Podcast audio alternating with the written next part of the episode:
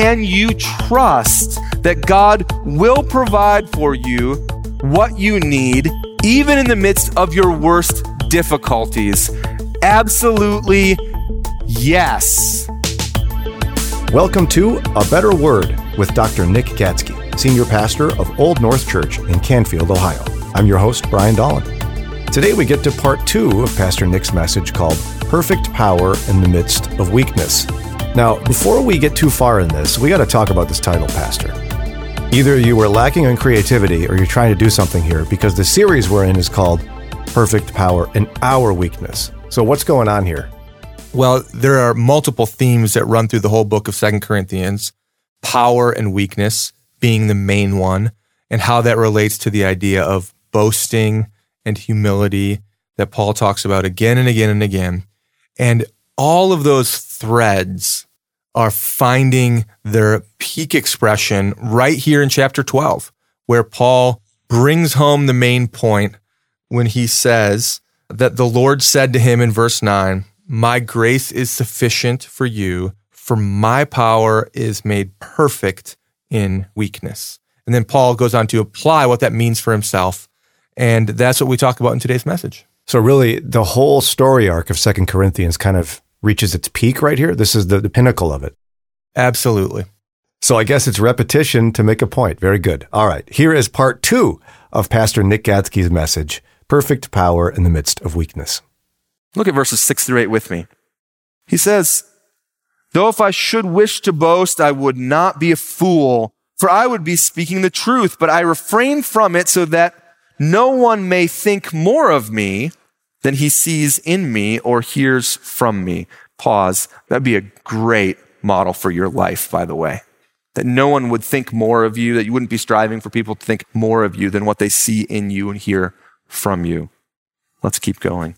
So to keep me from becoming conceited, Paul writes, because of the surpassing greatness of the revelations, a thorn was given me in the flesh, a messenger of Satan to harass me, to keep me from becoming conceited.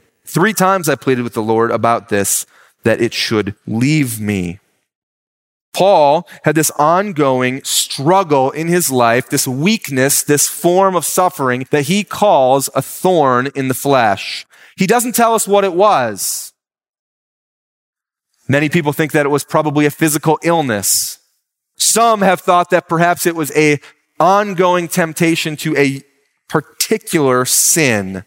Then the funny part of that interpretation is sort of if you come to that conclusion, you most often think that Paul's thorn in the flesh is the exact same temptation that you have in your flesh. If you ask a dorm room of college boys what the thorn in the flesh is, they're going to all tell you the exact same thing. Obviously, pastor, that's lust. Well, that's because that's what young men acutely struggle with. But it's possibly or probably illness Maybe it's persecution. It's possibly depression. We don't really know. And the reason why he doesn't tell us is because I think there's a universal application of this here. And you use this sometimes in your language. Well, this difficulty in my life is my, is my thorn in the flesh. But it's clear here that this thorn, this difficulty, this weakness, this suffering is delivered by a messenger of Satan and it's allowed by God. And the results are that Paul is pleading to God for relief. Remember that prayer is an expression of dependence on God to do what we cannot do. That we confess our weakness and his power and we ask him to do something. And Paul says that three times he pleaded with God to take the thorn away and God did not do so. God saw fit to allow this chief of servants to continue to suffer. Even in the midst of doing incredible things. That's a really far cry from a picture of God that just wants you to be happy and healthy all of your days. and so, why was it there, this thorn, and why was it not removed? Well, Paul actually tells us twice. Look at the words on the page. Verse 7, he says, So to keep me from becoming conceited. And then he goes on to describe the thorn. And then he says again, at the end of verse 7, to keep me from becoming conceited. if anyone would have the right to boast or to become conceited, it would be this guy. We've seen it in chapters 10, 11, and 12. He had ethnic and religious and covenantal identity. He had more success in his work than any other person alive other than the Lord Jesus Christ himself. And he was taken all the way to the third heaven. And yet God chose to keep him dependent, and he did so through this thorn, this type of suffering, so that he would not become conceited. Now, that would seem to indicate that arrogance, pride, or self-sufficiency were worse dangers to Paul than the physical suffering that God allowed him to endure. That's important to consider for a minute. We live in a culture right now that says that our chief aim, culturally speaking, is physical comfort and happiness. And the biggest danger in our life is a lack of physical comfort or a lack of self fulfillment. So we struggle to see how this could possibly be the case. And yet it would seem that moral character formation was more important to God than comfort or happiness for his chief servant. Friends, I know that there are some among us who struggle with a thorn. Some of us more than others. Chronic illness, pain, ongoing bouts with depression, persistent temptation, and God has allowed that to happen. And you've pleaded with him, asking for him to take it away, but he's chosen not to do so. And you are left asking why. And we don't know all the reasons why, but at the very least, we can say that has something to do with our dependence on Him and the ongoing formation that He is doing in our lives. God does not waste suffering. As Winston Churchill once said, kites rise against the wind not with it. Peter Marshall, the former chaplain of the U.S. Senate, once wrote that it is a fact that in Christian experience that the life is a series of troughs and peaks. In his efforts to get permanent possession of a soul, God relies on troughs more than peaks. and some of his special favorites have gone through longer and deeper troughs than anyone else. So why does God allow Paul to have a thorn? How does it relate to his boast in the Lord? How can he possibly be content with this kind of difficulty in his life? How can you be content with a similar type of difficulty? Well, verse 9 and 10 tells us, he says this, look at it with me. He says, in response, the Lord replied to Paul, my grace is sufficient for you for my power is made perfect in weakness. Therefore, Paul says, I will boast all the more gladly of my weakness so that the power of Christ may rest upon me. For the sake of Christ, then, I am content with weakness and insults and hardships and persecutions and calamities. For when I am weak, then I am strong. How can you be content when you're weak? because God gives perfect power in the midst of your weakness. That is the theme that is displayed throughout the whole book of Second Corinthians. It's a thread that is just woven from start all the way to finish. That your life will in many ways be marked by a variety of forms of weakness, but fear not because God will supply grace, enough grace, sufficient grace for you and perfect power to you. Let's just trace this theme really quickly. All the way back in chapter one, we see in verses eight and nine that we do not want you to be unaware, brothers, of the affliction that we have experienced. That's weakness. For we were so utterly burdened beyond our strength that we despaired of life itself. Indeed, we felt that we had received the sentence of death. That's how weak we were. But that was to make us rely not on ourselves, but on God who raises the dead. In 2 Corinthians chapter 2, 14, Thanks be to God who in Christ always leads us in triumphal procession and through us spreads the fragrance of the knowledge of him anywhere. That procession is the procession to the cross of suffering and weakness. He goes ahead in chapter four and says, similar, we have this treasure in jars of clay, fragile, weak jars to show that the surpassing power belongs to God, not to us. We're afflicted in every way, but not crushed, perplexed, but not driven to despair, persecuted, but not forsaken, struck down, but not destroyed, always carrying in the body the death of Jesus so that the life of Jesus may be also manifested in our bodies.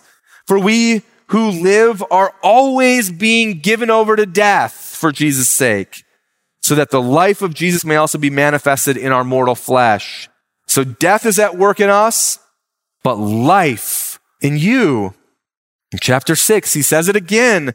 The servants of God, we commend ourselves in every way by great endurance and afflictions, hardships, calamities, beatings, imprisonments, riots, labors, sleepless nights, hunger, by purity and knowledge and patience and kindness, the Holy Spirit and genuine love, by truthful speech and the power of God with the weapons of righteousness for the right hand and for the left, through the honor and dishonor, through slander and praise. We are treated as impostors and yet are true, as unknown and yet well known, as dying. And behold, we live as punished and yet not killed, as sorrowful, yet always rejoicing, as poor, yet making many rich, as having nothing yet possessing everything. God gives perfect power in the midst of our weakness. And he does so because he says the grace that he gives, his favor in your life is sufficient for you regardless of the circumstances that you are in. And so how do you access the power of God and this sufficient grace in your life? You do it through ongoing trust and faith. Is it hard?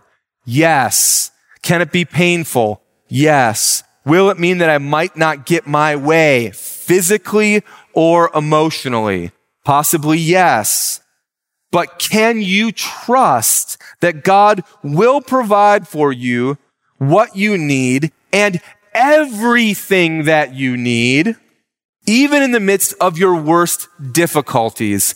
Absolutely yes. When we are weak, God displays that he is strong. And as God works uniquely through the difficulties in our life, he does so to display his great power. And that's actually for your benefit because he works in these difficulties in your life in a way that he does not otherwise work when you feel experience personal strength or self sufficiency. And so Paul boasts about this. Talks about this boasting a number of times. He says in chapter 10, let the one who boasts boast in the Lord. Don't boast in yourself, boast in the Lord. If I must boast, chapter 11, I will boast in the things that show my weakness. Why? Chapter 12, verse 9. Therefore, I will boast all the more gladly in my weakness so that the power of Christ may rest upon me. Power in weakness points to the very center of God's redemptive plan in the world. You would expect that the sovereign king of the universe, the one who created all, the one who can do anything that he wants to do whenever he wants to do. That's what it means to be sovereign is influenced by no one outside of his personal will and desire. You would think that the one who knows all and sees all, the one who stands outside of time, which we cannot even get our mind around, that that one would enter into this space and overwhelm his creation with his power and conquer them to bring them back to himself. But that's not what he does. Jesus experiences the weakness of crucifixion before the display of great power of the resurrection. And the resurrection is what secures our future. and so in so many ways, this kind of suffering to glory dynamic that is modeled in the life of Jesus will be the path of all of those who follow him. One author said it this way, and some of you might feel this way today that a Christian's life or a saint's life is in the hands of God as a bow and arrow are in the hands of an archer. God is aiming at something that the saint cannot see. He stretches and he strains, and every now and again the saint says, I can't stand it anymore. But God does not heed. He goes on stretching until his purpose is in sight, and then he lets fly. And notice the conclusion in verse 10. He says, For the sake of Christ, then, I am content. For the sake of Christ, I am content. This would seem to indicate that the emotion or the disposition of contentment is not something that is pressed upon you. it is something that you choose. And you can choose, even in the most difficult of circumstances. How is that the case? Well, it's the case because as Kent Hughes writes, the spiritual math is never what you might think it is. My weakness plus his power equals my strength. Instead, it's always my weakness plus his power equals his strength in me. and if it is His power that you rely on, and He gives it to you as He wills, and He gives grace that is sufficient, everything you need, even in the midst of the most difficult circumstances of life, then you recognize God does this to accomplish His purposes, and no matter how hard it is, you can choose to be content with what God has for you, knowing that you're experiencing a unique type of resurrection power that you would not otherwise experience if you did not suffer. In the late 1800s, there was a Scottish theologian named John Macduff who describes the joy that you can have in a life, even of difficulty. And he does so in poetic terms. This is what he writes. He says, The night dews of affliction and disappointment may fall thickly upon it. The storms of sorrow may beat heavily against it. The winds of adversity may howl fearfully around it. But like those fabled lamps of which we read, that century after century illumine the sepulchres of the East, burning with calm and steady light amid the desolation of all earthly things, unchanged and unextinguishable so does this joy. This living spark struck off from the great source of light and life outlive all deaths, all changes until it accompanies the freed spirit of the believer in whom it dwells back to those abodes of joy from whence it came. God gives you, Christian, perfect power in the midst of your greatest weaknesses. And you need to know that because pain is so hard. and some of us might be wondering why God is allowing us to experience the pain the way that we are. It's one of the hardest things in life, I think. When you feel something and see something, but it does not line up with what you know to be true. what do you do? Why does God do that? Paul gives us an answer. He does so to display his power in you. Your suffering will never outstrip God's supply of grace. You need to know that when you're in the throes. Suffering carves away all of the secondary sources of happiness that you might have in your life. Physical comfort, financial stability, even incredible spiritual experiences like being caught up to the third heaven. All of the secondary things that you might try to find happiness in, suffering carves them away, and it leaves you in a place where you depend and rely completely on God and recognize that He is the one who meets the deepest longings of your heart. I want to close this morning by giving you yet another example of this. And this is an example, uh, we could give hundreds of examples of Christians through the years suffering in the midst of experiencing God's great power. For those of you that suffer with physical or chronic pain, and those of you who suffer with ongoing bouts of depression, know that this example serves acutely for you in such a way for your encouragement because you have not and are not alone. Charles Spurgeon was one of the greatest preachers in the history of the United Kingdom.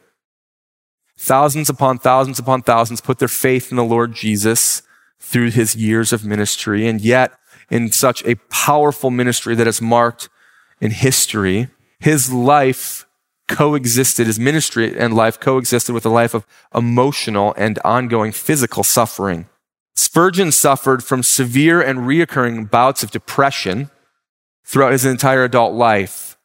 He was immensely popular among some people in London, and he was immensely unpopular among some other people in London.